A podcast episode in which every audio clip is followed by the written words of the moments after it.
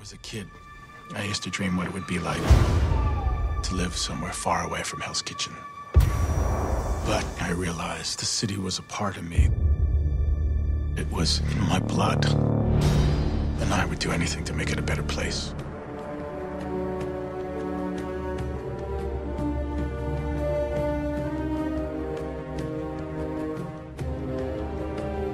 Maybe if he had an iron suit or a magic hammer, explain why you keep getting your asses handed to you.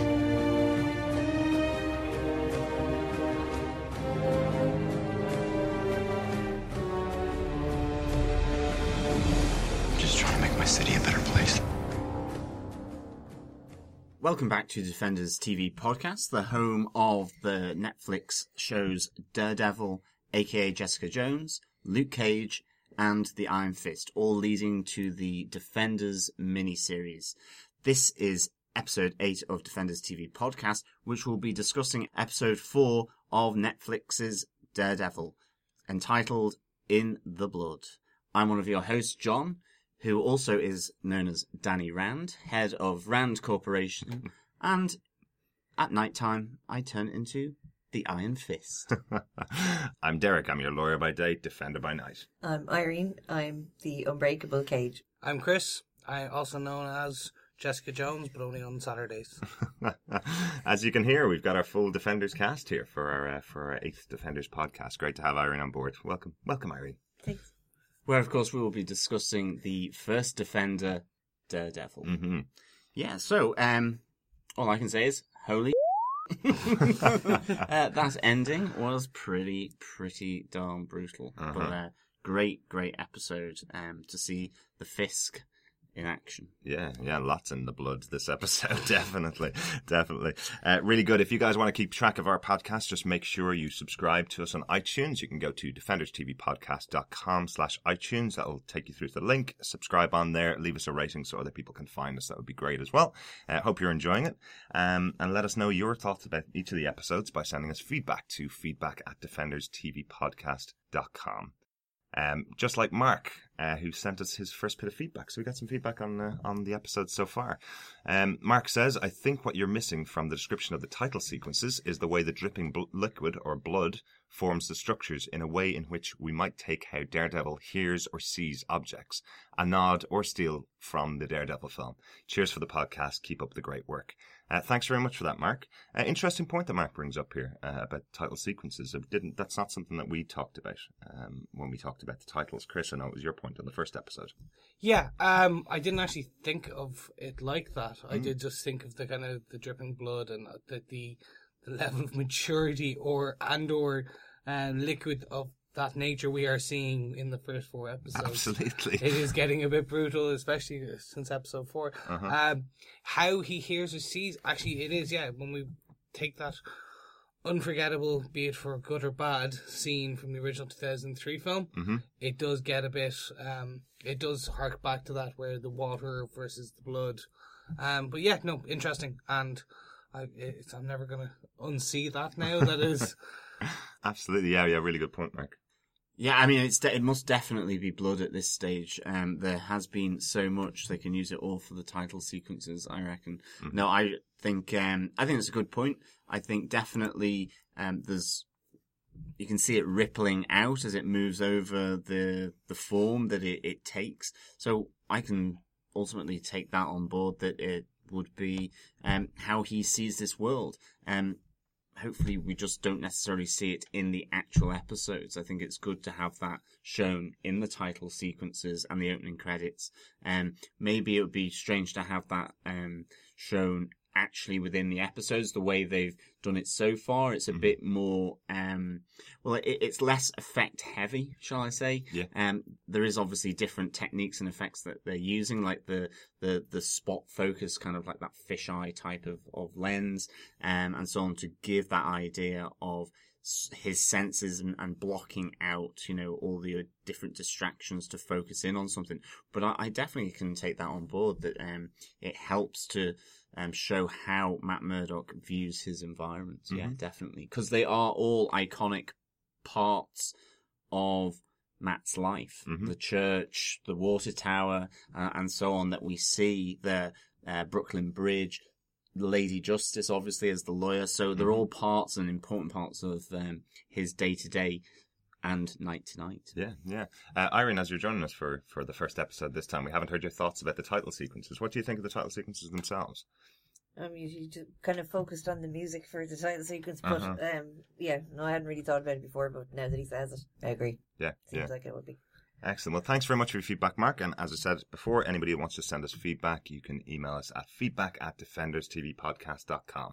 Um, I think it's time to get into the episode itself. Episode 4, In the Blood, was written by Joe Pokaski. Uh, he was a writer on the TV show Heroes, wrote many episodes of that. I know you're a big fan of that show, Chris, aren't you? Yeah. Yeah. No, and you, you could definitely see it in in this in this episode the the kind of dark darkness yeah. um, that we got in some of the pri- kind of earlier heroes, less carnival heroes that we got towards Mm-hmm. Right. season three. Right. Looking forward to Heroes Reborn coming back soon. Amazingly. Yeah.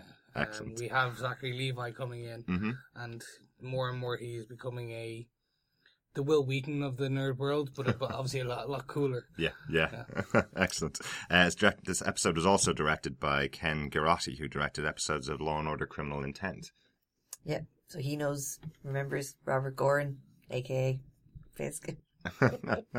yes, worked with Vincent D'Onofrio on that on that Yeah. show. Yeah, yeah, really interesting. He also directed an episode of Rescue Me, uh, which I love. Denis Leary, and I love the show Rescue Me. So uh, delighted to have Ken Girotti directing this episode of Daredevil. It's his only it's his only episode of Daredevil that he's directed.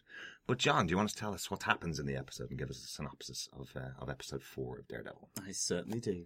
Episode 4 Daredevil in the Blood. The Russian brothers, Vladimir and Anatoly, begin to strike back against the man in the black mask, who is beginning to seriously impact on their drug running operations for the crime syndicate. As they attempt to hunt the vigilante, the Russians' accomplices track down the vigilante's night nurse, Claire Temple, kidnapping her to draw him out into the open. As she is being brutally tortured for information at Valley's taxi, a cover for the Russians, the mass vigilante rescues Claire in a showdown that humiliates Vladimir and Anatoly. The problems encountered by the Russians have not gone unnoticed, however, by both Wesley Welsh and his employer, who initially offer assistance to help bring the larger plan back on track. But a proud Vladimir, with a short temper and possible proposals for another plan, and a severe lapse in judgment by Anatoly bring Fisk out from the shadows. An uncompromising Fisk brutally kills Anatoly in an act of pure savagery that leaves the crime syndicate in pieces and on the brink of an all-out turf war. What an ending. Oh yeah, absolutely. Um, so, if this is your first episode listening to us, just to clarify exactly how we covered the show, uh, each of us take five points that we have seen in the episode. Some of them may cross over, but we'll talk through our points that we're that we noticed in the episode, and uh, hopefully, in that way, cover everything about episode four in the blood. Um, Irene, first time here, so do you want to give us your first point of uh, of th- th- this episode?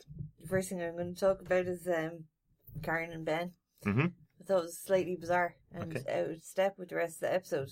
I don't know if it's just because I kind of wanted to see what was going to happen with the Fisk story, or I Mhm. wouldn't- uh, but I don't know. I thought it seemed kind of disjointed. That it was that was very different from the in, to, in mood kind of thing. Yeah, episode? different tone to the other parts. Even the bit with Foggy and Matt, like that seemed more like it fit. Right, I right. don't know. Maybe it's just me. John, what did you think of uh, of the Karen and Ben? I think it helped to move um, the meeting that they had previously um, from, I think it was episode 3 Mhm. where you know, we were talking about this about her being maybe self um, destructive in, in going to uh, Ben Ulrich to to hand over and to um, hand over information about uh, Union allies Mhm. and sort of the the corruption and, and sort of accountancy errors that were going on um, in that firm. That it seems strange, given that she had gotten herself into so much trouble just by talking about it previously with a colleague, that she would then go off and do that. Mhm. And we were discussing about her motives. Um, I think here, um, it kind of it's more moving that part of the story on, and I think to an extent given what happens in this episode um, with the Russians and with Fisk, um, it does seem maybe slightly um, out of place in, in the larger scheme of things, but I think it fits in purely as a, a follow on from episode three. That's how I feel. But within all the, the, the, the, the bloodshed and the hunting down of, um, the mass vigilante by the Russians, you know, the fight sequences in the garage at the taxi firm, um, obviously what happens at the end and all that, you know, some pretty heavy pieces, even with the opening as well in, uh, Siberia, then this seems slightly strange, but I suppose as well it also does help to give you um, a few breathers throughout the, the episode Yeah. from the sheer intensity that's going on because those Rus- those Russians are pretty intense guys, and by the end of it, so is Wilson Fisk. So, um, I can understand what um Irene's saying, but I do think that um it does help just to sort of break up the um intensity of this.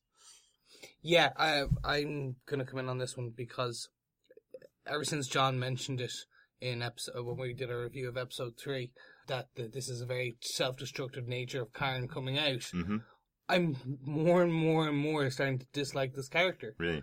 and I don't know if that's played in that way to to try and get it that we we we don't have a vic- we don't feel that she's a victim Right. uh, eh, towards the end of the series. Mm. I want to see what they come out with because I think obviously she will play a large part, and we're starting to see that. Mhm. But she's coming on from the following episodes, and she's been threatened and everything. And then she goes, and even when Ben Ulrich kind of tells her to drop this, He Yeah. says, "Get out of my life." yeah, yeah, exactly. Like- and then she can do And goes, she's, no, uh, uh, I'm going to go to this uh, auction by myself. Yeah. And we, the one bit that they missed though, they didn't explain who or who the man in the pinstripe and the woman in the white blouse are. Mhm. So we may see that later. Yeah. But that was a bit of a oh, they're okay. Not, all he I- says is they're not bidding either. Yeah. Exactly. Yeah. So It's they like, oh. stand out just like you do. Is is is, is Yeah. his point there? Um, it, it's the way I, the way I took it was very much his point is look at those two. They're not bidding either. They stand out to me. They're probably here watching you, uh, and they they could be putting you in danger. Yeah. yeah. This could become a, quite a, an annoyance Okay. in that she's just consistently putting herself in harm's way Right. until we see a point where the man in, man in black saves her. Mhm. And it, okay, that could work for the story. It, Yeah. it is now. To be fair, this arc is moving the story along. Mhm. We're getting closer to closer now. By the end of episode four, Ben Ulrich has agreed that he is taking on this investigation Mm-hmm. into, and he, he always was, but he just didn't tell her. Yeah. Um. So it is moving the story, and it brings us closer to that scene in the trailer we saw where Ben Ulrich has the dare board, which we're trying to call it here, with the, the, the kingpin at the top, and it's very old school circles and photos and cards. Yeah. Um. So that oh, that will it, it it just seems to be very much. It is out of place. It just seemed to be a mechanic to get us to the next point. Right, right. But he does he does give her a way out of the situation. He does say to her, sign the agreement that you're not going to be involved. I won't sign it. I'm going to do the investigation from here on. He'll essentially ask for her help, but this is now going to be Ben doing the investigation on on uh, uh, Union Chemicals, uh, Un- Union Cons- Allies. Union Ally Construction. That's it. Um, it did bring me to one of my points, though, uh, which I love. Just one quick scene with uh, the, the in the auction, essentially. Ben Urich does a great Batman impression in uh, in that scene. Did you notice it? Where, he, where he's talking over Karen's shoulder and says to her, "I'll meet you in an hour in the uh, in the diner," and then she goes. But what do I do next? and then he's gone from behind her. It's uh, another great Batman moment. So he's another superhero. But that's uh, that's one that was one of my points. Yeah, and just quickly, um, I did like the idea that Ben Ulrich that um, he sort of said, you know, stories like the ones I've done previously, or the ones here that you're sort of offering to me to to investigate, are built on credible sources. And then he says, I've been digging around, and you suddenly start to realize that maybe, just maybe, Karen here has a very checkered history, and maybe some of that Yeah. not um, in her past, given her uh, love of tequila with eels pickled in them from the previous uh, episode where she goes out drinking with Foggy. So it's kind of, um, you know, that's a nice little in, I think, to say that again she is slightly more troubled and has her own problems than um, we would necessarily know from the current number of episodes, and that's where then maybe we might start to see her disintegrate. Um, emotionally, physically, um, you know, into drug addiction or uh, or alcoholism. Mm. Um, so that was kind of quite nice. And then I, I agree. It's ultimately, it kind of means she can stop doing this investigating now. He said, I will take this up. You sign this, get yourself out, because all my other sources, and I like that little point, all the other sources for, um, I think she talks about a story about he essentially brought down the old school Italian mafia in, Mhm. in New York City back in the 80s. Um, and he just kind of explains, you know, the, the, the my source for this chemical runoff into the river. He was found dead in that same river a few months later. Mhm. Um, the guy from the teachers union trying to um, sort of expose the corruption within these unions. You know, he was labeled a paedophile a couple of months later and, and shipped away to somewhere upstate or something. So, if you're a source, it doesn't end well. He actually said that he actually married the VA source. That's right. So that's the bit. Then we know who his wife was. His wife was one of his original There, sources yeah. That's right. from Yeah. the VA story because he made that. It was very veiled in that I, uh, she married a guy to Beneath obsess her, with, beneath her to obsess with his work. That's right. And then I was just like, ah, now it's starting to make. Okay, we now know that she was a source and she's still in hospital. That's all we know about her. Yeah. I yeah. say we'll we'll find out more. Is that one of our points off the the DIR board? I It think? is. Yeah. Yes, Yep. There we go. yes. First point off the DIR board. Excellent. We'll, More un- to more to go up. we'll unpin that one. Yeah. Can I just say I? Yeah. I think I hope you're right. I hope that because I don't like Karen at the moment either. I agree. I don't like her character. Yeah. So I'm hoping that she might get more interesting if she descended, Mhm. disintegrated, as you put it. I mean, that's the Look way. forward to that. yeah, I mean, that's the only way I can sort of rationalize it in my head is that she has this self-destructive te- uh, sort of Yeah, her trait in her, might actually. uh, and that that's why she's doing this um, whole self-investigation of, of the people who tried to kill her and her colleagues. Um, yeah, I that's the only way I can really think about it. Otherwise, I would agree with you. I think it's strange that she would do that and not just seek the way out. Yeah. However morally Yeah, dubious just, that just, may just, just be sound. quiet and sit down. Yeah, Um, like for your safety. Like not- Yeah, I exactly. don't know. Exactly. Um, any other points on uh, on Karen and Ben from the episode, or we'll move on to Chris's first point? Okay, Your I'm gonna. I'm gonna talk about for my very first point, um, D'Onofrio, his take on Wilson Fisk. Mm-hmm. It's it's. Uh, I know we're all going to end up having some some mention on this, but for Uh-huh. me, it was mesmerizing. Um, he, he comes across as this for majority of the episode. He comes across as this awkward, shy brute. Yeah. Um, and it would have been really easy for the writers and D'Onofrio himself to go down that kind of fall back on that old villain cliche. Mhm. and like and to be fair like kingpin is a cliche. Yeah. he is a big brute of a kingpin of a mob bosses. Yeah. like it would have been very easy but he didn't. It was um everything felt fresh. He was even relatable Mhm. when he was the, he was this kind of awkward little guy talking to this really cute girl. There's like you were like oh i really like this. Uh, and then you kept waiting i kept waiting and waiting to see that glimpse of the madmen or madman i should say. Mhm. like that, that that kind of mob boss. We didn't see that until the very end. Yeah. and they kept us waiting. Um and we knew that there was someone always afraid because that's been built up. Three episodes of we we've kind of seen glimpses of him. They talked about what he does and why he's bad and everything like that. But it was for most of the episode he was just this big bulky boy. Mhm. uh, a vulnerable soul. Um and there was even like there was one point he bordered on tears when she nearly kind of said no you could see it, it looked like he was welling up and i'm like that's that that that's not Someone- the kingpin i know No, You you're going to. He's either going to kill someone or he's going to cry. You actually, and it's Yeah. 50-50, Like Yeah. the little face. It was a great expression, Yeah. absolutely spot on expression. Um, because he's a man that doesn't get told no, or I'm sitting on the fence, and that's that's it. You have to wait for me. He's the one that has his own PA going around doing everything that he wants to get done, and it happening. So Yeah. that's an unusual situation for him, I reckon. Yeah, yeah, absolutely. I, I think uh, it, one of the things that came out of that final moment where he uh, where he, he kills the, the Russian Um, He makes a squishy. It makes a squishy, absolutely. One of the pieces that came out from that is that he says to him, "The reason, essentially, the reason why I'm going to kill you is because you've made you've made me look bad in front of this woman, in front of Vanessa. Um, it's not because of all the dealings that have gone on. It's not because Daredevil has has been taking out this guy's men. It's not because the shipments have stopped. It's because he made him look bad in front of Vanessa, which I thought was a great play for this episode on the character Wilson Fisk. Thought was really good. Yeah, when Anatoly came in and barged in, well, two things. One, I I cringed. Oh, me too. I he was like, "You're a dead man now." Yep. But if you notice as well, half the restaurant stood up. Mhm. There's bodyguards. Yeah. So he booked out like half of that restaurant. You see the people sitting down were like, meh. But then it was all these bodyguards stood up and walked, and they were obviously dining as well. Yeah. And I was like, oh, It's a nervous moment. Yeah. A nervous moment, definitely.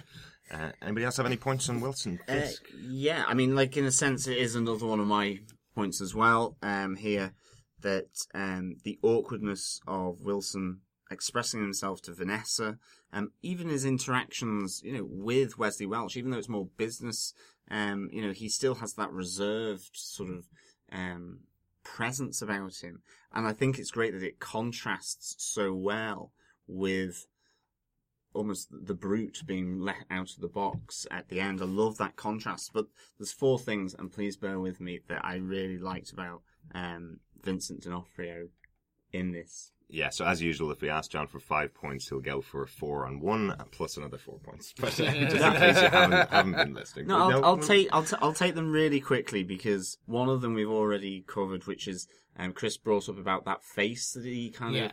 It was almost like a pained expression. I just thought it was great. I don't know how you even get that expression on your face. Whatever Vincent D'Onofrio had to do with his facial muscles, it just worked so well. It was so distinctive, and it seemed to sum up everything that he was sort of angry, upset, frustrated, everything in one, um, and that he had business to do with Anatoly after he had left her. Uh, You know, there was an anger there as well. Mhm. There's the painting in the um in the art gallery when he goes back to speak to Vanessa and see if she will go out on this date.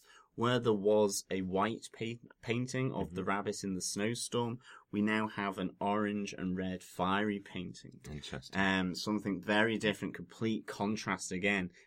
Pre- presumably, whether that reflects his two moods of being quite reserved and sort of a blank white or canvas. And then there was this sort of fiery reds and oranges and, and so on, looked like anger and malevolence there. I thought that was really interesting. Then in the back of the car, Mhm. he grips. He's been. He's having a chat with uh, Wesley, his right hand man, and as he gets out of the car to go into the the art gallery, um, Wesley's about to go himself, presumably to do the speaking to Vanessa to invite her to the restaurant, and he just grips his arm and says, "No, this is for me." And I Yeah. love that little touch. Yeah. Um, I can it- do this one myself. I don't need you to arrange it for me. Kind of yeah, thing. but it was a nice. I, I felt there was a camaraderie Mhm. between Fisk and, and Wesley Yeah. there in that moment that he, he did that, which I thought was really nice. And then I loved the fact that, you know, as we've all done when we go for, for meals, certainly when maybe the first meal you go out on, say, that's not with your parents and someone asks you to taste the wine, and it's like, oh yes, I, I- I'll, I'll taste it. I- this is lovely. Mm, mm. I hope everyone else likes it. I just love that kind of. Again, it's another part of the awkwardness where it's like, you know, Wesley told me to pick this wine. It's a good one. I mean, we did, normal people don't have that Yeah. uh, benefit, but I just love the, the whole idea where he goes through that little ritual that we all do at a restaurant where you know, I, I'm with I'm with Wilson Fisk. I don't know that much about wine to be able to say, "Oh, that's brilliant. That's lovely. Mm, that's Yeah. okay." But I, I just love that little scene. I thought that was great as well. yeah, yeah. She says, well, maybe I should be out for dinner with him. And I'm going, oh, well, that's horrible. she was a bit forthright. Yeah, she's a bit up herself. Um, uh, Irene, you had a Wait, point. On... yeah, of course. Um, when the Russian guys are talking at the start, and he says the only reason he doesn't want to, um, people people to say his name is because he's just a man. hmm And I thought that was really interesting because when he was talking to her at dinner, and he's he's kind of trying to get her to get to know him because she doesn't ask anything. Yeah. He's just volunteering the information. Mhm. And he's saying like that this is what my life was like when I was younger and it's like he's saying this is what I wanted to be kind of Right. and he's trying to I don't know, it's like he's he's trying to get that across, but it's not really what he thinks he is, it's what he wanted to be. I get you. Yeah. and then yeah. at the end when he when he's embarrassed in front of her, the pretense just goes and he's like, the, This is what I am like. yeah, yeah, yeah. I know exactly So, what you mean. and. I, I kind of, it was like from the start to the end of the episode, even, I was like, oh, he's not what I thought he was. And Right. I don't think he's what he thought he was either. Yeah, yeah, I, I agree. It's, it does sound like it's coming across like he's trying to, as we all do, trying to put up those, um, Best trying to exactly, and- Yeah. show her who he wants to be rather than who he is. Yeah. yeah, yeah, definitely get that. And I think he's kind of, if I had you, I could be maybe closer to that. Yeah, yeah, Yeah. understand that definitely. Um, I've got a couple of quick points on uh, on uh, Wilson Fisk. Um, two actually. Uh, one is where she asks his name. So you hear uh, when Vanessa and him are talking, and she introduces herself as Vanessa. Did you notice the quick pause that he has just before he reveals his name to her? Uh, we've been told for the first three episodes and the start of this episode that uh, nobody ever uh, Oh, reveals yeah. his name. So uh, he call he calls himself Wis- Wilson, obviously, but uh, but there is a pause before revealing his name to her. It looks like he's kind of going, okay, well, I'm going out on a date with this woman, but maybe. Uh, there might be a problem here if I reveal my name to her, which I thought was quite interesting. Uh, and the other one, which, uh, which is just a line that he says, which uh, you guys haven't actually mentioned, so I just wanted to pull it out. Wesley asks him, uh, himself and Wesley are talking about the Russians and the fact that they haven't been able to take out the uh, the masked idiot, Mm. uh, and he says, "Oh, I'll have it. I have another solution for that." Anybody have any ideas what the other solution could be? Uh, in my head, of course, because of the Daredevil 2003 film, going, is he going to hire Bullseye to come in to uh, to kill to kill him? Are we going to get a reveal of Bullseye? Of course, because I'm a nerd. Um, but uh, but is is he saying that he's now going to go after him if the Russians can't take him out? Wilson Fisk is now going to take out the man in the mask. Now, I don't think Wilson is. I think he's going to get the Nobu, who I'm still pretty sure is the hand. right. Okay. Um, so we, we hopefully might see some ninjas, okay. uh, or at least some kind of ninja fight scene. Mhm. Um, so, or Madame uh, Gao, um, one of those other arms. So we had the Russians, we had the accountant, we had uh, the Chinese and the Japanese. That's right. Yeah. So from there, I'm assuming we'll get introduced to each of those kind of throughout the, the this series. I think he's Mhm. going to probably ask Nobu or Gao to, to take over. Or that's why because uh, Matt had been focused or has focused specifically on the Russians Mhm. for these last four episodes. I'm hoping that they're not saving these other two um, kind of crime families that we have to that Matt's going to have to face until the next season. Because if Mhm. it was just Russians for this whole series,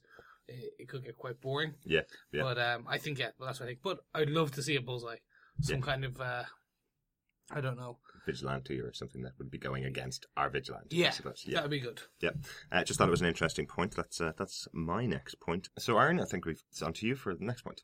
Foggy and Karen, again, the Mhm. light relief that was much shorter in this episode. Yeah, it Um, was. but I know he didn't. She didn't mention how much she had paid for the crappy fax machine and the stuff that was going to be delivered the next day. Uh-huh.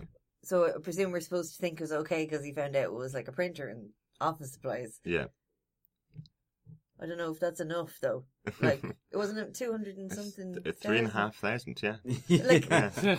How, what kind how of is that going printer? to be okay? Like particularly the fact for that desktops that were used and a fax machine. fax machine. it was printer. retro. She's like the worst employee ever. It's like- pretty pretty bad. Which you know, and, and Foggy earlier on in the episode pointed out the fact that uh, that Matt had had po- bought himself a little prepaid phone, probably about thirty dollars. Yeah, I know, and that was an expense. And then yes, he gets into a taxi, by the way. Yeah, of course. But I, yeah, you just I don't know how that how that weighs up. Like, how is that okay? Like Yeah. they saved her, she never went away, and now, like she's doing stuff like charging stuff to the company. I don't. I don't. I must say, I did like the huge honking fax machine. It was oh. so old school, and I mean, unfortunately, I'm of that age with that I remember when that was cutting edge technology. Yeah. And I was like, "Ooh, you can send black and white on paper across the oceans." Mhm.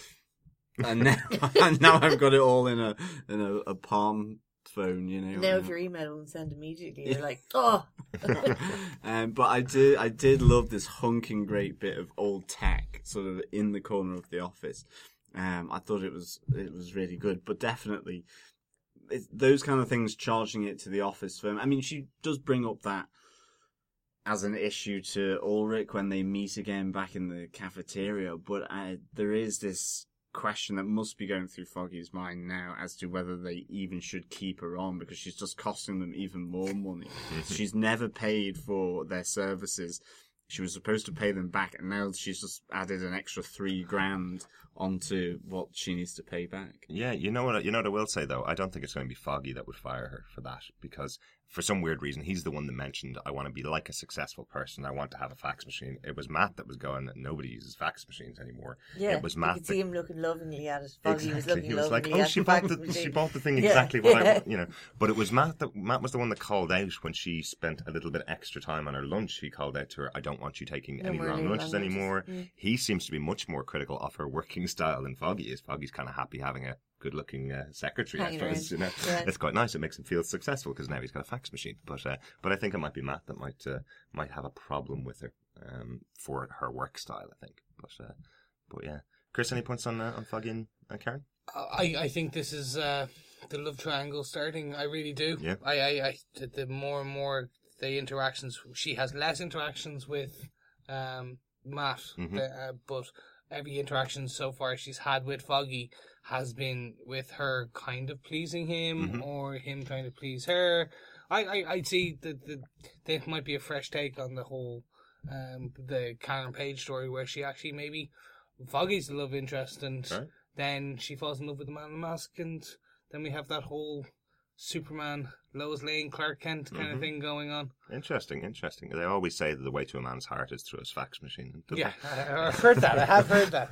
I remember it back in the day. Well, um, Chris, uh, do you want to uh, give us your next point? okay, I'm going to bring up two Easter eggs Okay. that I, I found. Mm, Um, interesting. so, as always, the yellows and reds. Okay. Uh, they're in there. So we've got um, the painting in the gallery, which was yellow and red. Oh, that's good one. Uh, And then thanks to you guys, which I actually missed, the cab company. Mhm. Uh, one of they had the yellow and red and their logo as well. yeah, yeah. It wasn't yellow and black, black like the normal yellow and black Yeah. taxis. It was uh, it's the checker cabs in New York. It was uh, it was the what what was the name of the cab company again, John? Valley's Taxi. Yeah. Valley's taxis. Yeah, so that's written in red and in red and yellow again. So another reference to the two suits of uh, Yeah. of Daredevil again. So I'm thinking there is something here. I think these are nods. I don't think there's any. A yellow lighting means danger. Red means violence. I think that's. I think these are just nice nods that they'll keep trying to put in, um, even through. And then finally, when Fisk is at the end of the, the quite gory scene, Mhm. he asks for um, Wesley to call Mr. Potter. Oh right. So I'm hoping that this might be in reference to Melvin Potter, Mhm. who was a comic book super villain called the Gladiator, who was well known for building suits of armor and high tech stuff. And the reason I'm making this connection is um, actually um, when uh, Anatoly was cut Fisk in Custer's suit, we saw something underneath. And I think one of you guys made a reference to Lizard skin. lizard skin, yeah. It's kind of like this armor underneath. Mhm. So that's why I'm thinking that rather than just a normal tailor, this could be uh, the Fisk's tailor. He's like the special suits he Right. gets. Uh, hopefully, we might see a white suit with an ascot as well.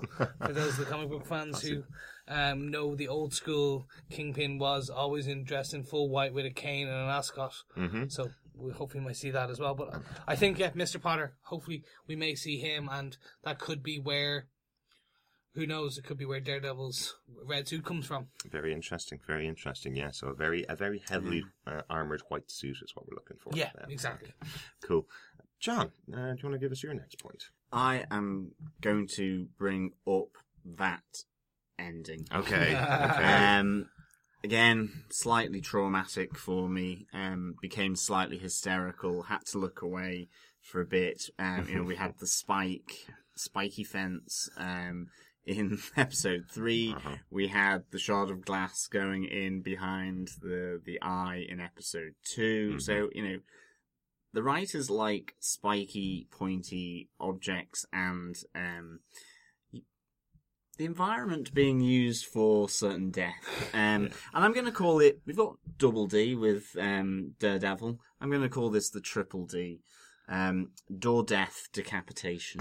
um, this was, quite frankly, really savage. It contrasts so nicely with um, his awkwardness throughout the whole of the the episode leading up to this point. I think again that painting the the white to the fiery orange and red shows his the change that can happen and take place with Wilson Fisk. Mm. Um, and I, I, I loved it for that reason to see him just being brutal and maybe going back to his roots. But I say that with slight hesitation because he actually talks, and whether it's a, just a lie or a story to tell Vanessa, but he talks about how he, you know, he really didn't like being brought up in Hell's Kitchen and going off to, I think, an auntie and an uncle, um, again, out of the city in the countryside to a farm. And he says, ha- you know, good times, happy years. Yeah. Um, so I love these contrasts with, with him, but as well, I did chuckle, and again, it may have been down to hysteria as to seeing, you know, poor Anatoly's head get um, chopped off um, by Wilson Fisk with the door slammer, Mhm. um, and it was just the fact that Welch was trying not to look at what was going on. It was almost like so he he had plausible deniability that anything was going on because he never saw it, Mhm. but the door was open, and he sees him, and then the next thing he gets just the splat of blood on his cheek, and then I must say I just thought it was a great camera moment where then it shows him getting out the other side of the car as Wilson Fisk starts to go to town on Anatoly's head with with the other side door, and you know, loyal to the end, he hands him the the handkerchief to wipe away the blood. But I just loved that whole um, scene with Wesley Welch just getting out of the car. I thought it was in fairly sort of bloody humour for um, what was going on on the other side of the car as well. I really, really liked it. Um, again, it may have been slight hysteria setting in at this point, um, uh, or nervous laughing, you know, to Yeah. try and pretend I wasn't really seeing the, the other side of the car. But I, I thought that, that the ending was amazing, pure savagery. And of course, then it leads into um, the potential for this turf war now. You know, this, this crime syndicate of the Russians, the Chinese, the Japanese, uh, Leland Owlsley, this now, um, at least from the Russians' perspective, you know, that's kind of shattered. It's Yeah. sheared away now, and, and Wilson Fisk really does not want them involved. They have shown to be uh, not suitable or incompetent Mhm. or, or whatever, you know, or untrustworthy. This this has gone beyond um, what he expects. Um, they invaded his private space, um, as Chris had said when Anatoly came rushing down into the restaurant. Yeah. But- so it really sets up a and tees up sort of for the next few episodes, maybe some kind of turf war, Mhm. Some bloody revenge or attempted bloody revenge. But there will be more blood. I. Yeah, yeah, and luckily uh, Matt has put a lot of the Russians into hospital now, so uh, they won't have a huge army to fight this war with, unfortunately. Um, Ira, do you have any points on that uh, on that final scene? Um, I was going to say about Wesley's lovely speech about the past being smoke locked in a room, Mm. changes, and then the contrast thirty seconds later, Uh-huh. like it's horrific. Yeah, yeah, yeah. Know, isn't it? Isn't it? It's, it does. It does. It, it really strikes a, a, a big moment for the show. Um, I I kind of noticed, and I do unfortunately make a couple of references to other shows that have stuff going on like what's happening in Daredevil. Uh, I think that the season finale of uh, Walking Dead that uh, aired quite recently. So Walking Dead is one of the most brutal, violent shows on TV, and gets away with it because okay there's because they're already dead. because they're zombies. Yeah, they get away with it. Uh, but there's a scene in the in the finale episode, I think, or the second last episode, where um, a zombie gets his head crushed in a door, and you kind of you watch it and you go, okay, grand, that's it's a zombie, it's fine. This episode, where Kingpin does the same to another human being, regardless of the fact that he's a Russian mobster. in his senses, like Yeah, it's it's pretty it's pretty difficult to watch, and I think uh, I think I was definitely kind of looking away a bit more than I normally would be um, at, a, at a scene like that. But uh, I thought it was really good, though, really really really brutal, and, and sh- again shows us our Wilson Fisk uh, don't mess with him. Don't No. mess with the man. Know you were saying Wesley's trying not to look, and he's kind of, and then he just gets out the other side of the door. Yeah. But Fisk is looking down at him, and Mm-hmm. like, he's no problem. Yeah, uh, Yeah. absolutely. He's trying to take his vengeance out on this man, and it is furious. Uh, yeah. he moves he moves not like a hulking man that we expect. He was quick on his feet on Mhm. that fight scene. He he went toe for toe with this who with Anatoly, who we assume is a prince of Moscow, who is kind of like probably the big big guys. Um, and that I was expecting kind of the the sumo. We got an More MMA lumbering, yeah. Yeah, he's we got we got an Yeah. MMA fighter here, kind of guy. Right. We like got a literally, we got a Hulk. yeah, yeah, I know exactly what you mean. Yeah, he did. He definitely has some has some moves on him, some proper speed, and can, can definitely uh, take a punch as well. He's a beautiful man. Like, I mean, the face, like the expressions, everything. Like he's just amazing. Right, I know. I'm, I'm, I'm so happy for, for Vincent D'Onofrio on this show. I'm, I'm delighted to, to finally get some, some experience with Fisk here. Really good, really good. Uh, one of the points for me, just a couple of things from Claire, which was the suggestion of body armor. So potential for the need for, uh, for Matt Murdock to wear body armor. That comes from Claire and his discussion with her, where you know he's going back to, to her as if it's his own private ER unit, um, to sew himself up again. You know, and she's kind of going right. Well, you know, what happens if I'm not here, or what happens if the if I'm not available? You need to get body armor. He says it'll slow him down. She goes so will a bullet. So will a bullet. Yeah, exactly, exactly. So, um, so I thought that's quite interesting, and this could lead to the uh, the next iteration of the suit, which we'll hopefully see pretty soon, uh, where he gets a bit of body armor, and as you said, potentially from uh, from the same maker of uh, of Fisk's suits. So, Yeah, I think that'd be really good, and I think I think Claire is going to be the one now that pushes and creates, or the driving force behind the red suit mhm. that we we come, we know and love. That's the third time, second time she's mentioned the suit and his outfits, and Yeah. um, that's yeah, no, I think it's Yeah, the It's, third time. it's the second time, yeah, because there was a, there was the discussion where he said it's just a work in progress. This is what I- Yes. yeah, So I think that that's I think uh, we'll probably continue to see a trend now on this, which we will hopefully end up, or at least make that iteration a, a new addition to the suit, and maybe a black body armor, and then he goes paints it red. maybe, yeah, maybe. Um, so maybe we'll look more like Batman. Yeah. Uh, more like the uh, the edited version of the suit that we've seen on uh, on Twitter. Um, the other element about Claire's character in this episode, she's really becoming the confidant for Daredevil rather than for Matt Murdock. He's obviously got his best friend Foggy, who he talks to about girls and talks to about his problems, talks to about you know the things that he's gone through in his life. But now he's got someone he can actually talk to about the, the pain of being Daredevil, the the problems that he's causing by trying to just do something better for his city.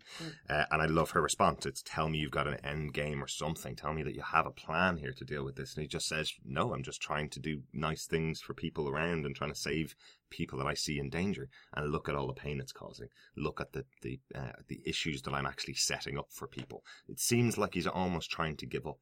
Um, being Daredevil because of the issues that he's causing, but he knows he can't because he's seen everything that's going on in the city. I think there's a great interaction between the two characters, and she's such an important character in this story uh, for Matt Murdock and for Daredevil. I think. I thought it was a good, nice parallel between Fisk and the whole thing going on with his name, and then it seems like a small thing, but he tells Claire that his name is Matt and not Mike. That's right. Yeah, yeah. He's now revealed who he is to to uh, to Claire. Um, I suppose she took a pretty good beating and didn't didn't tell the say a Russians word, no. anything, so he knows he can trust this girl. She gave beaten back. Did you see that baseball Yeah, club? yeah. Oh yeah. He Matt had her, had the guy like dead to rights. It's like no no no no no. Excuse me one second. This guy just beat me up. Mhm. Whack. Absolutely. I was yeah. like, oh, okay. So she can give out a bit of punishment too. Revenge of the Night Nurse, Yeah. definitely. Yeah, that was that was pretty does brutal. you- It does not see it. Yes, it does. Nightmares. Very good.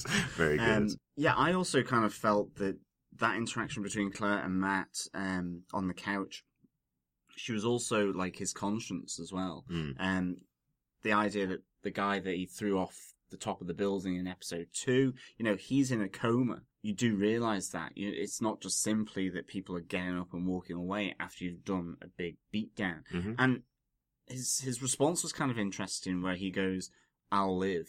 Yeah. It- it- you know, slightly emotionless there, uh, Matt Murdock. Mhm. Slightly emotionless. Um, and I kind of thought that was an odd um, response. Uh, but maybe he's distinguishing between the people who needs him and his sort of sympathy and um, empathy with them, as opposed to the people who he actually does need to deal with to make their lives better. So um, I can understand it from that point of view um, as well. And of course, we do see the guy he's put into hospital and who's in a coma um, a bit later on in this episode. Yeah, Uh, Sem- Semyon, isn't it? Semyon, yeah. Um, and again, we see the Russians sort of not really care too much about um, stabbing him with adrenaline, um, a needle full of adrenaline, Mhm. um, to to ultimately track down um, Claire Temple Yeah. um, and to try and draw out uh, this mass vigilante that's causing them so much uh, problem. yeah. Completely agree. Just it's she she seems to be or will continue to be, I think, his confidant Mhm. throughout the throughout the, the show. He said Matt, he hasn't said Murdock. To think that like especially in the States you will get lawyers in front of TV cameras and based on the character he usually is in front of TV cameras. So he's not doing the best job at the moment of hiding his identity. Uh-huh. So he's already kind of let. Well, we've got three people, three people who know the the, the Spanish guy, the Uh-huh. Spanish kid, Yeah. uh, Claire. We've got Just the two, I think. just the at two moment, at the moment. Yeah. But I think I, I, I don't think he, he's he, he's very loose with this whole secret identity part. All right, all right. I, uh, I, I again, I, I will say both Claire and uh, and the young kid both took a pretty good beating and didn't share the information. So maybe he's trusting the right people with that information. Potentially, he hasn't told Wilson Fisk or Wesley who he is yet. So uh, that's pretty Yeah. good. So at least he's keeping that to himself. Um, Irene, any points on Claire? I thought it was good that she. It's not that she wasn't afraid. She was afraid. She was terrified. Like when she was tied up and they were Mhm. beating her up. Yeah, It wasn't. It was realistic. absolutely. Like even though she didn't talk. Yeah. So I don't know how realistic that was. but like, she wasn't just you know, I don't care. You know, you, Mhm. you can do what you want or whatever. She was genuinely terrified and.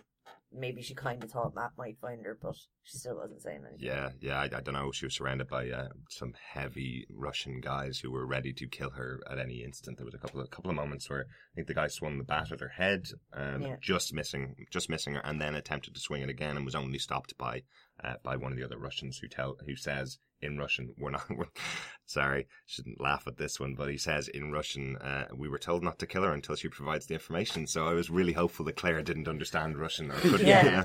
you know? um, so uh, yeah, you definitely wouldn't give up information if you knew that. But uh, but yeah, you're right. She did look terrified. A great a great scene for um for Rosario Dawson Yeah. in, in there, definitely. Um, who's up for the next point? I'll take this one, um, and I'm gonna be a bit negative. Okay, Um, I had a bit of a WTF moment. okay. Um, we so we were talking obviously What the flip? What the flip? Oh. Exactly. Um, so Matt gets the call from Claire, and then takes off running. Oh yeah. So he Yeah, takes off scene. running down an alley, Mm-hmm. and so we've been led to believe at this point that he he he's not superhero. Mhm. He's just he he has no special superhero power. He's just a well trained kind of martial artist acrobat who uses his external senses more. So like the clanging of the the he's able to hear things. He Mhm. doesn't have radar vision like we've seen in uh, previous iterations Right. Right. uh, like the film.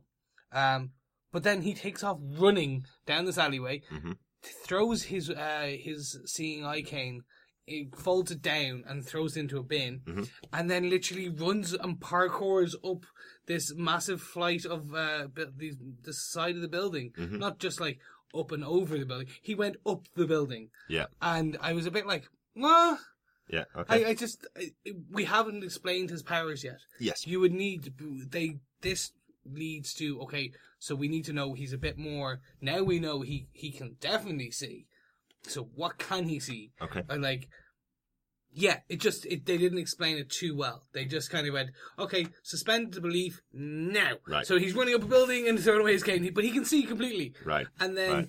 30 seconds before that he was holding on to foggy uh, as foggy brought him across the road Mm-hmm. so is this clicks echolocation? We don't hear clicks. Right. I'm right. just I want I need to know what if he has powers? Mhm. Does he have not have powers? Is he really really just a super ninja Right. kind right. of thing? Mm-hmm. Um, we know Stick is going to be in this show. Mm-hmm. Um, and Stick uh, it was a ninja from the previous comic books. Right. Um, um, but again, the characters may change slightly, Yeah. so we need to see how that goes.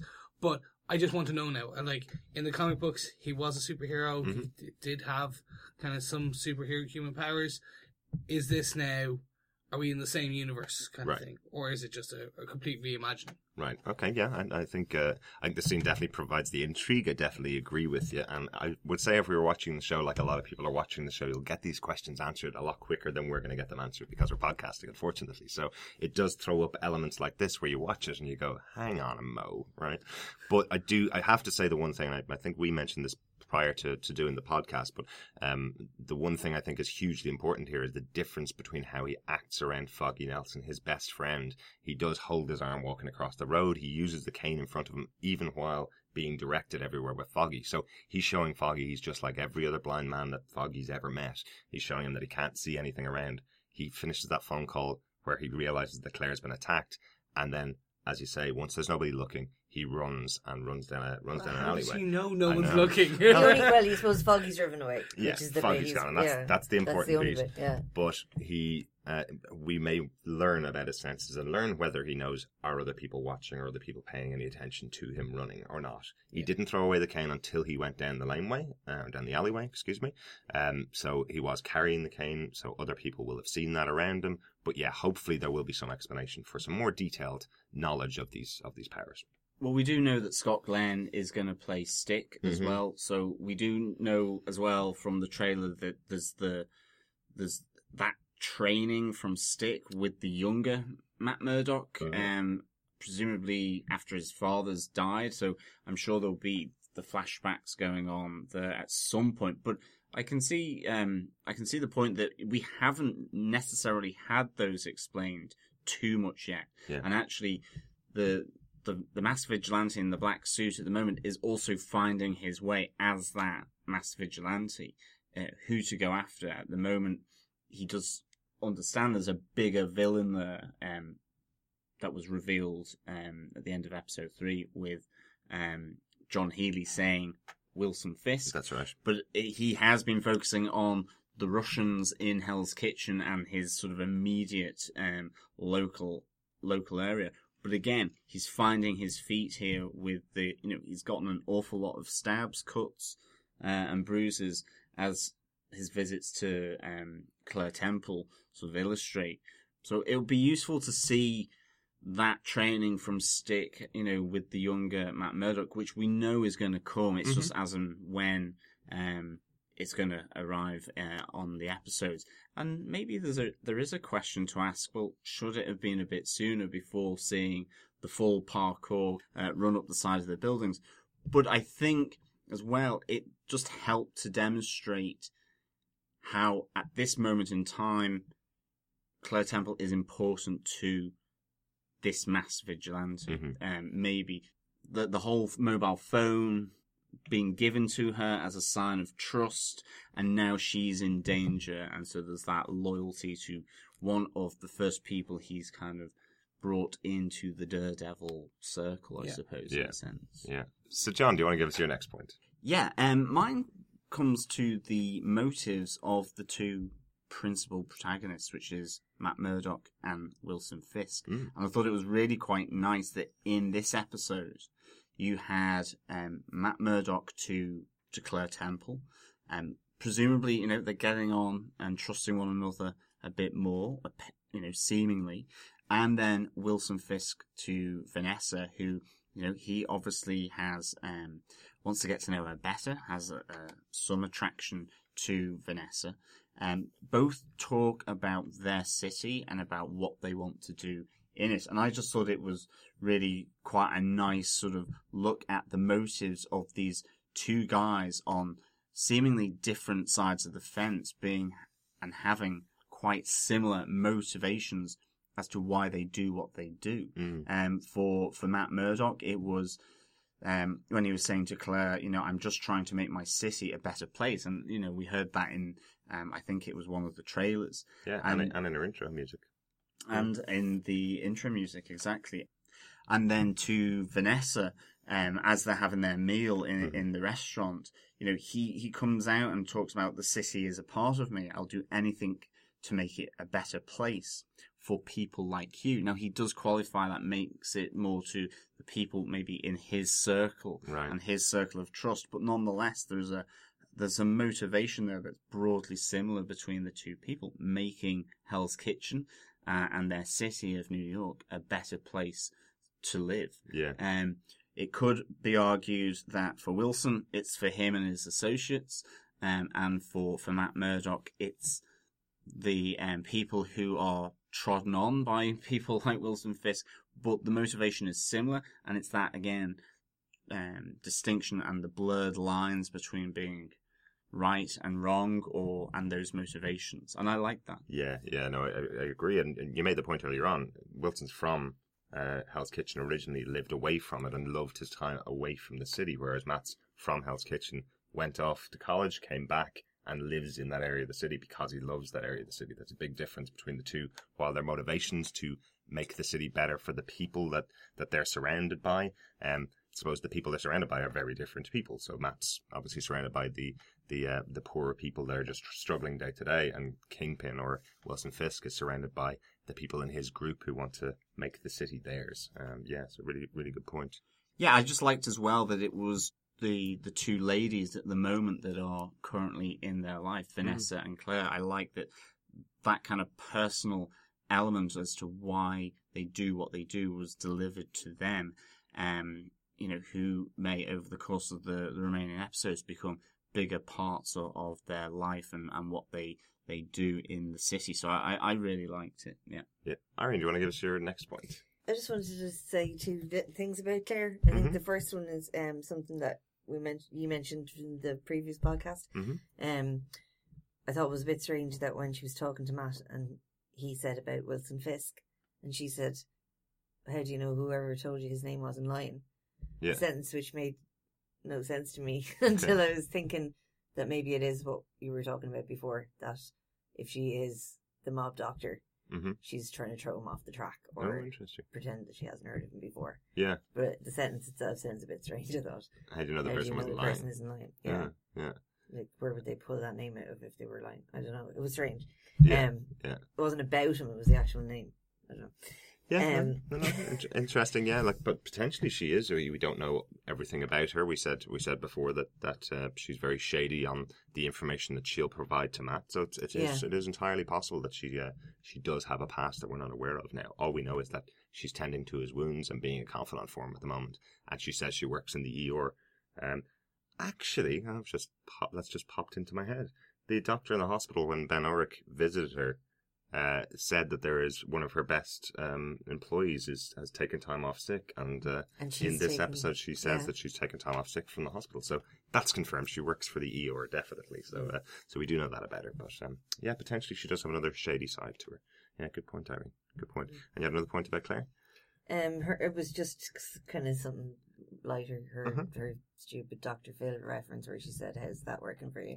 so how's that working for you? And Matt just kind of laughed. I like it. I like it. They take their inspiration from many different sources on this show.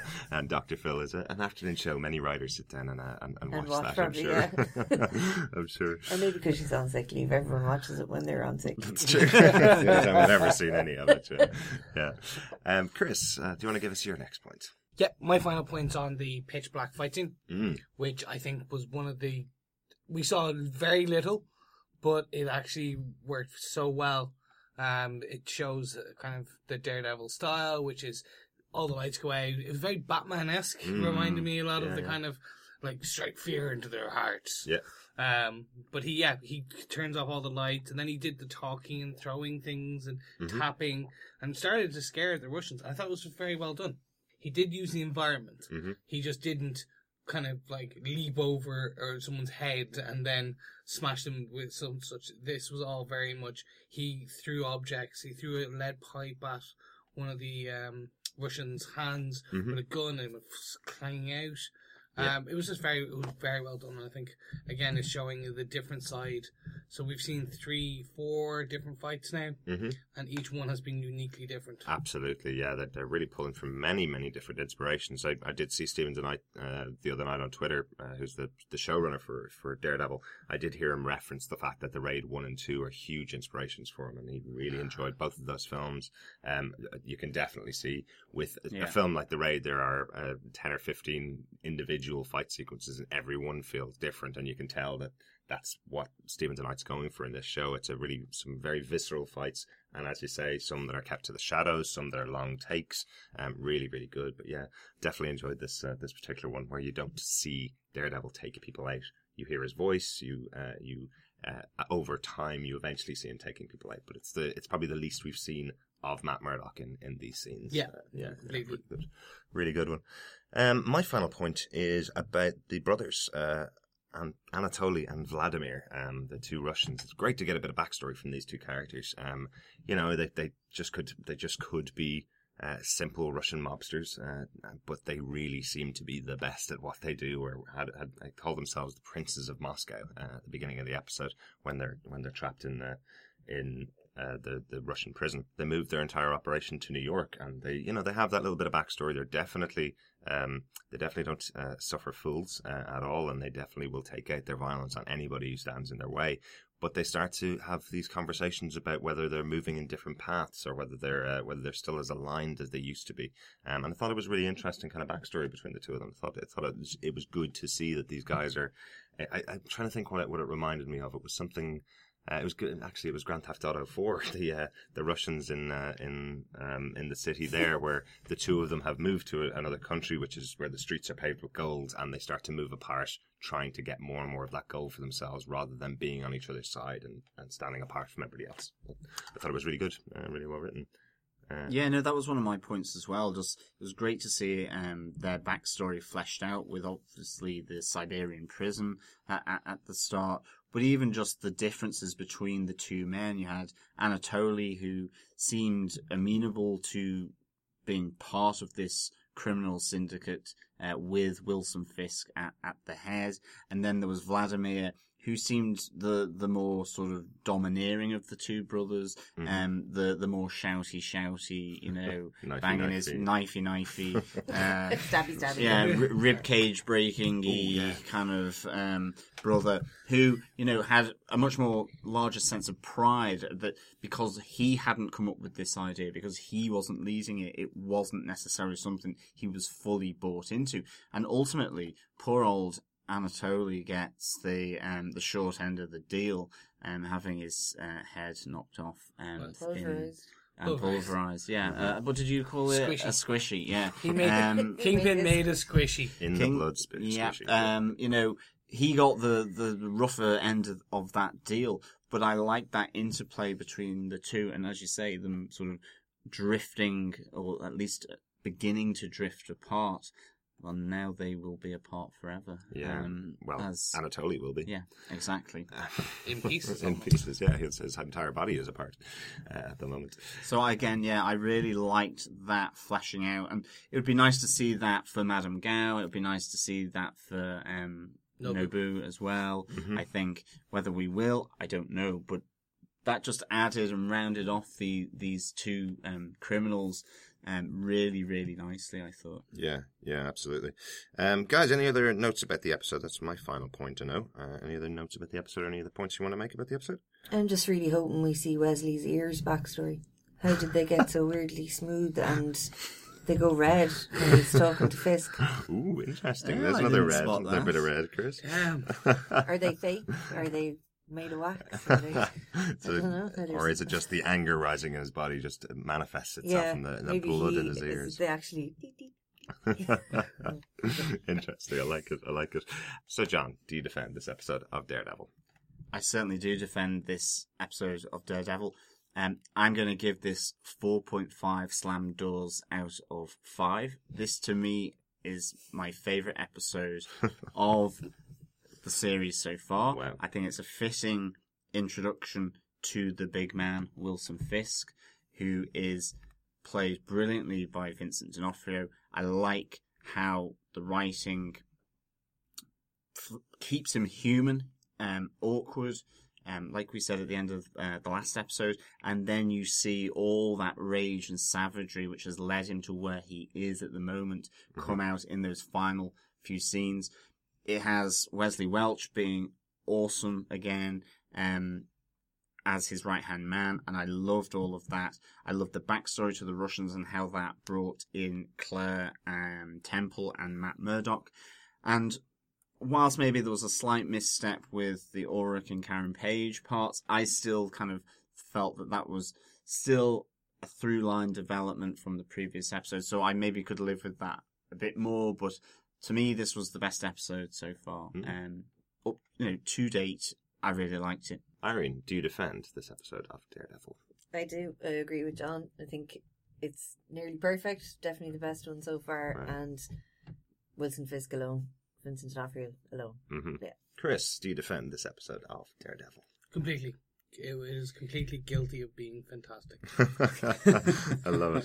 I love it. Uh, for me, I, I, I absolutely defend this episode. Watch it. It's fantastic. Uh, I'm sure you've watched it already. Watch it again. It's great. The choices that they make in this episode to essentially have about 75% of the episode is subtitled. Uh, 70, it's about 75% is spoken from foreign accents and, and there's, there's many different nation, nationalities included in this. Very much like New York itself, a big melting pot of very, very different nationalities. A great choice for a show to be able to do this. It's again the power of Netflix. You can, if you don't like this episode, there's another one right around the corner uh, for you. But if you like if you stick with this episode, I think you're going to find a great piece of drama and a great build up of a of a great character like Wilson Fisk as well. So, uh, yes, delighted to have seen this episode. Join us again next time when we talk about the next episode, World on Fire, episode five of Daredevil. Um, all right. Well, thanks very much for listening again. Uh, if you want to send us any feedback, I know even with four of us, there are points of the episodes that we will probably miss. We want to get your feedback to make sure we gather all those points. Uh, please email us at feedback at defenderstvpodcast.com and please ensure you subscribe to episodes uh, because of the nature of the Netflix show. We won't be releasing episodes once a week. We'll be uh, releasing them a little bit more frequently. So if you subscribe to the podcast in uh, iTunes by going to defenderstvpodcast.com slash iTunes, you will pick up episodes as soon as they're released. Uh, or you can subscribe to it in any, any good podcast catcher like Stitcher, Beyond Pod, um, Player FM as well. yeah. And again, you'll pick up uh, pick up episodes as soon as they're released. You can also follow us on Twitter at DefendersCast or on Facebook, uh, search Defenders TV Podcast, and we have a page and a group on there for you to join. So thanks very much for listening, and delighted to have the full Defenders uh, here for this episode. Yeah, thank you so much for listening. Toodaloo. Thank you. Bye. Bye.